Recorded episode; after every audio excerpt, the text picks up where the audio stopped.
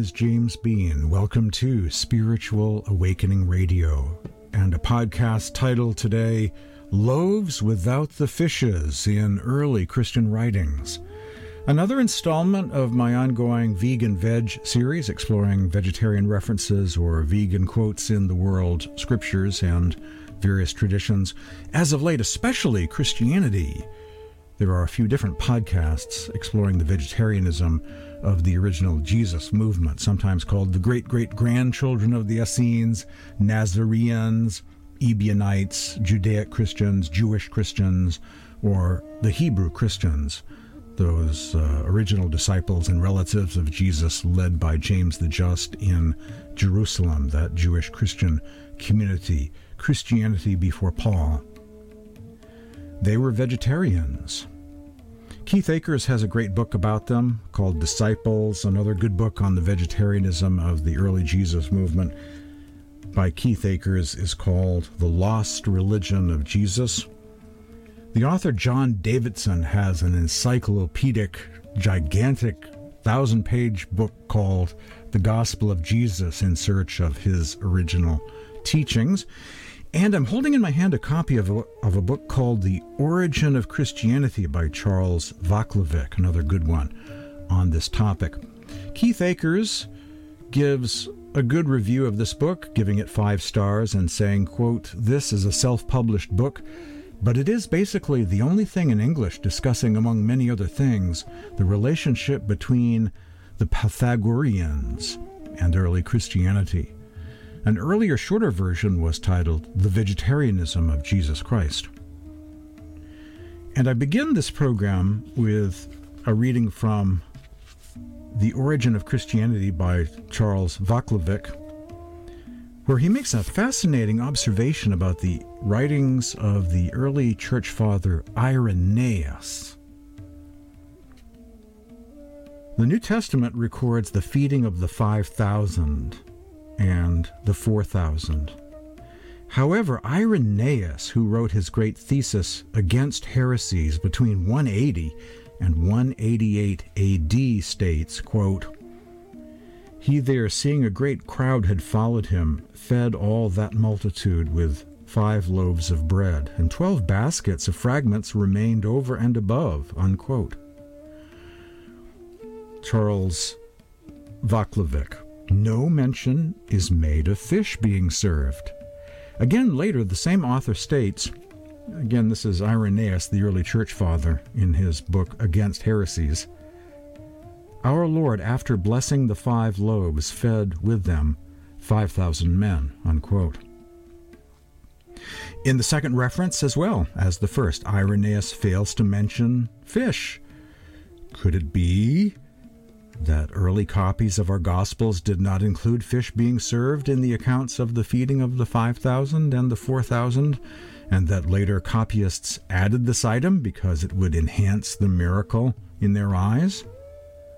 Was the menu expanded to include fish merely because the copyist conceived that bread and fish was a basic meal that anyone in that day, in that uh, era, was expected to eat, without any intent to include a carnivorous diet into Jesus' life. Then there is the possibility that the inclusion of fish in the miracle was a direct effort by meat eating Christians to have Jesus pictured as a meat eater as well, in defiance of the Judaic Christian tradition of him being a vegetarian. Nevertheless, since fish appears in the menu of the feeding of the 5,000, an appearance that occurred after 188 AD, when Irenaeus included the miracle in his book Against Heresies, I must come to the following conclusion. Later copyists of the New Testament altered the text to specifically state that Jesus fed the 5,000 and the 4,000 with bread and fish, while the original form of the Gospels, as well as the Judaic Christian tradition, included no other item than bread. Unquote. A reading from the book The Origin of Christianity by Charles Vaclavik. The author Keith Akers also explores this question. I have a few different quotes from Keith Akers. The following is from his book, The Lost Religion of Jesus Simple Living and Nonviolence in Early Christianity. The most well known instance of Jesus serving fish to others is the feeding of the multitudes with loaves and fishes, Matthew 14, Matthew 15, and parallels. However, several references to the feeding of the 5,000 outside the Bible eliminate fish from the menu. Irenaeus, in his book written in the second century, twice states that Jesus fed the multitude with bread alone. Once again, against heresies, 222.3, and the other reference in Against Heresies is 224.4.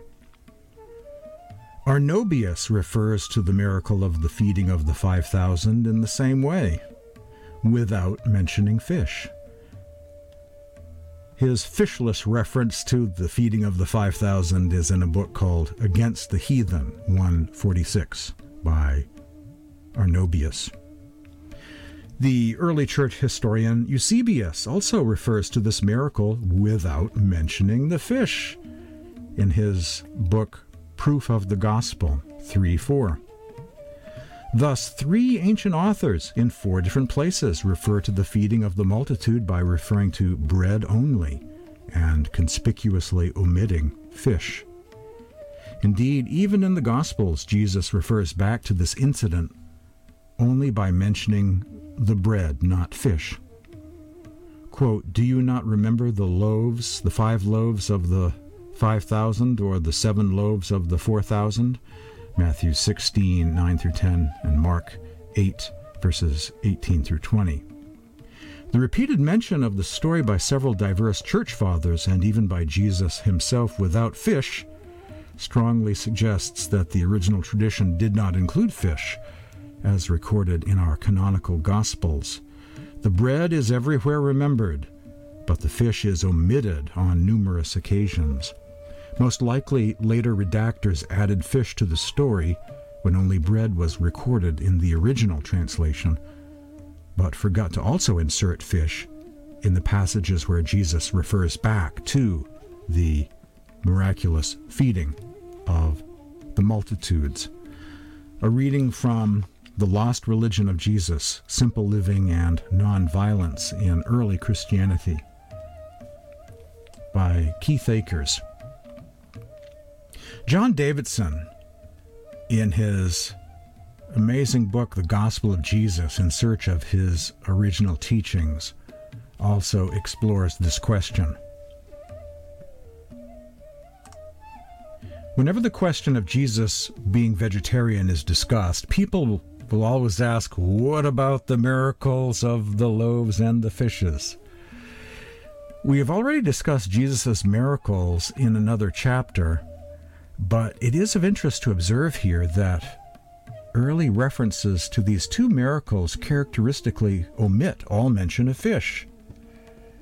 A Coptic fragment of an unidentified gospel from Egypt, for example, has Jesus speak of a number of his miracles, including the observation, quote, I have parted a few loaves and satisfied many, unquote. Similarly, the Acts of Thomas speaks of Jesus, quote, satisfying many thousands with bread, unquote. While the history of John says, he satisfied 4,000 men besides women and children with 5,000 loaves of barley meal, and they ate, and left some over, and carried and conveyed to their homes as much as they were able. A reference from, a quote from, the history of John.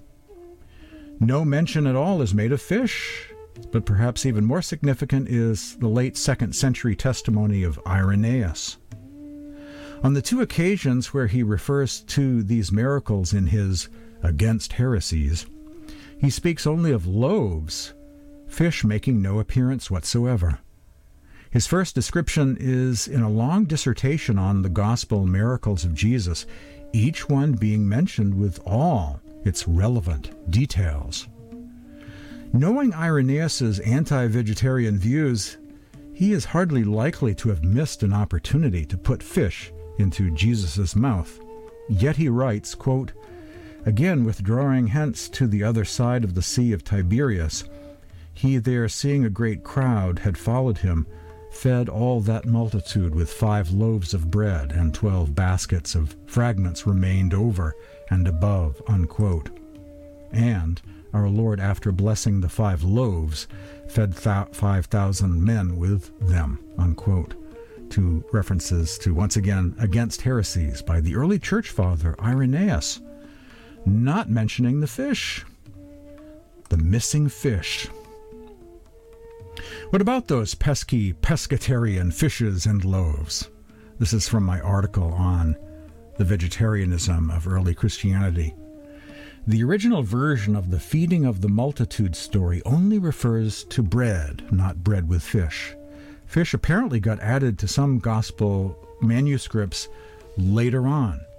Keith Akers points out the existence of different versions of the biblical story, the feeding of the 5,000 or the multitude. Quote, if you look at other accounts of the same incident, if you look, for example, at the early church fathers who also talk about these stories, Irenaeus mentions the feeding of the 5,000. Eusebius also mentions that, and Arnobius, another early church writer, also discusses Jesus' feeding of the multitude, the miraculous feeding of the multitude. And yet, in every case, they discuss the bread, but they don't mention anything about fish. So I think that fish is a later addition. In fact, if you even look at the New Testament, it says at another point when Jesus is talking about the feeding of the 5,000, he says, Don't you remember when I fed the multitudes and all the bread that we took up? And he doesn't mention the fish. That's from Keith Akers' website, compassionatespirit.com. Also, see his article, Was Jesus a Vegetarian? Also to be found at the Compassionate Spirit website, compassionatespirit.com. Matthew 16:9's loaves without any mention of fish. Do you not yet perceive? Do you not remember the five loaves for the five thousand and how many baskets you gathered? Unquote. No fish included with the loaves there. Mark 8, 16 through 21, again, another example of bread but no fish being mentioned in connection with the feeding of the 5,000. Irenaeus lived during the second century and described in detail the miracle of the multitude being fed with bread, no mention whatsoever of fish. Eusebius and Arnobius also never mentioned fish with the loaves, only the loaves of bread.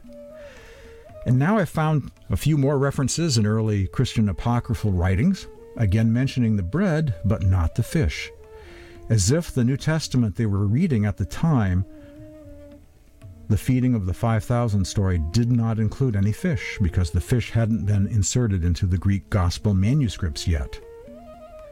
As it now stands in the New Testament Gospels, the bread is everywhere present, as Keith Akers writes, but the fish only sometimes.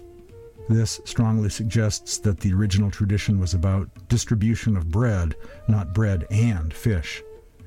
In the case of Matthew 16, 9 through 10, the insertion of fish becomes obvious because the editors of Matthew changed the original story to include fish, but forgot to change Jesus' backward reference. Unquote.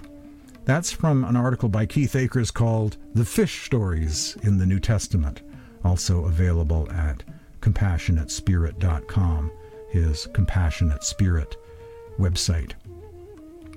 Well, the idea of fish being added to a Greek manuscript sometime after the year 188 AD, I mean, we're using Irenaeus, we're looking through Irenaeus's eyes at the gospel that he had sometime during the 180s, and Eusebius and other early church writings. Seeing through their eyes only reference to bread but not the fish. That's called a textual variation when something gets added to a Greek manuscript. If you have 15 different manuscripts, Greek manuscripts of the New Testament, they don't all read the same. There are variations between one and another, missing verses, words added here, words not included there, even part of a chapter in the case of Mark chapter 16. Some serious differences between these different manuscripts. There are actually many examples of textual variations in the diversity of New Testament manuscripts, with words or phrases either being added or omitted. In the New Testament manuscripts, while there are some textual variations throughout, by far the majority of variations occur with the four Gospels and the book of Acts, and that makes sense.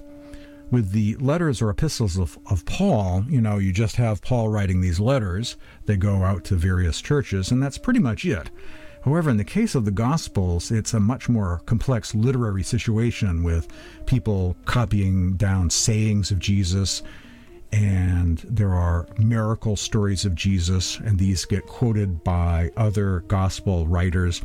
One Gospel is influenced or quotes another. It's a much more complex situation with various uh, stories and accounts passing through many hands. So it makes sense that there are much more variations, a much more fluid tradition in the early days of the manuscripts of Matthew, Mark, Luke, and John in the book of Acts. The most spectacular example of a textual variation is at the end of the Gospel of Mark, which has several different alternate endings depending on what translation you're using and what Greek manuscripts that particular translation is making use of. Manuscripts omitting Mark 16, verses 9 through 20, other manuscripts adding a shorter ending after verse 8, manuscripts adding a shorter ending, as well as verses 9 through 20. Manuscripts adding verses 9 through 20, manuscripts adding verses 9 through 20 with a notation. In some translations, it will say, you know, there are some manuscripts that don't go beyond this point, and, and other manuscripts that have this extra section, extra part of the chapter, a longer ending of chapter 16. And there are manuscripts adding verses 9 through 20 of uh, Matthew of uh, Mark chapter 16 without uh, mentioning that that's somewhat up in the air. You know, it just presents the whole thing as part of the original Gospel of Mark without mentioning that there are some other manuscripts that don't include some of the verses. Luke chapter 21, verse 34, however, is my favorite example of a New Testament textual variation. And it happens to be a vegetarian one, or at least it is in the original Syriac Aramaic version of the Gospel of Luke. A vegetarian saying of Jesus, which very much resonates, fits right in with what we read in the Clementine homilies, the Gospel of the Hebrews, and the Gospel of the Ebionites, which presents Jesus as a vegetarian. But it reads differently in the Greek manuscripts of Luke 21 34. Using the unvarnished New Testament, which is a great translation, based on Greek manuscripts of the New Testament, it says, Watch yourselves now. Don't let your hearts get sluggish with debauchery and drinking and the worries of life. And then all of a sudden that day comes upon you because it will spring like a trap on all those who inhabit the face of all the earth.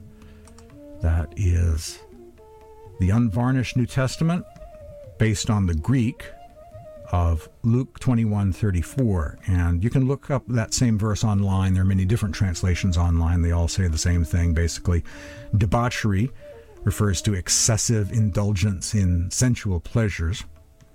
But if you examine the Syriac Aramaic translation of Luke 21:34, it has a vegetarian saying of Jesus. Jesus says, Be on guard so that your hearts do not become heavy with the eating of flesh, and with the intoxication of wine, and with the anxiety of the world, and that day come upon you suddenly. For as a snare it will come upon all those who dwell upon the surface of the earth. A vegetarian saying of Jesus that reads a bit different than the Greek manuscript of that same verse. Today on Spiritual Awakening Radio, Loaves Without the Fishes in Early Christian Writings. If you'd like to receive links to the various articles by Keith Akers I referred to. If you'd like to receive a link to my booklet on the vegetarianism of the Jesus movement, sometimes called the Nazareans, the great great grandchildren of the Essenes, Ebionites, you know, that original group of disciples based in Jerusalem, led by James the Just, sometimes also called the, the Hebrew Christians or Jewish Christians. If you'd like to read my article on the vegetarianism of early Christianity, Christianity Before Paul, or learn more about the books I referred to earlier The Gospel of Jesus in Search of His Original Teachings by John Davidson, The Lost Religion of Jesus by Keith Akers, Disciples by Keith Akers, and The Origin of Christianity by Charles Vaclavik. Just send me an email. My email address is james at spiritualawakeningradio.com. James at spiritualawakeningradio.com. And if you're listening to this podcast by way of YouTube, just scroll down below to the notes section below and you'll see various links referred to on today's program. Loaves Without the Fishes in Early Christian Writings, another installment of my Vegan Veg series. Thanks for listening. Tune in again next time for another edition of Spiritual Awakening Radio.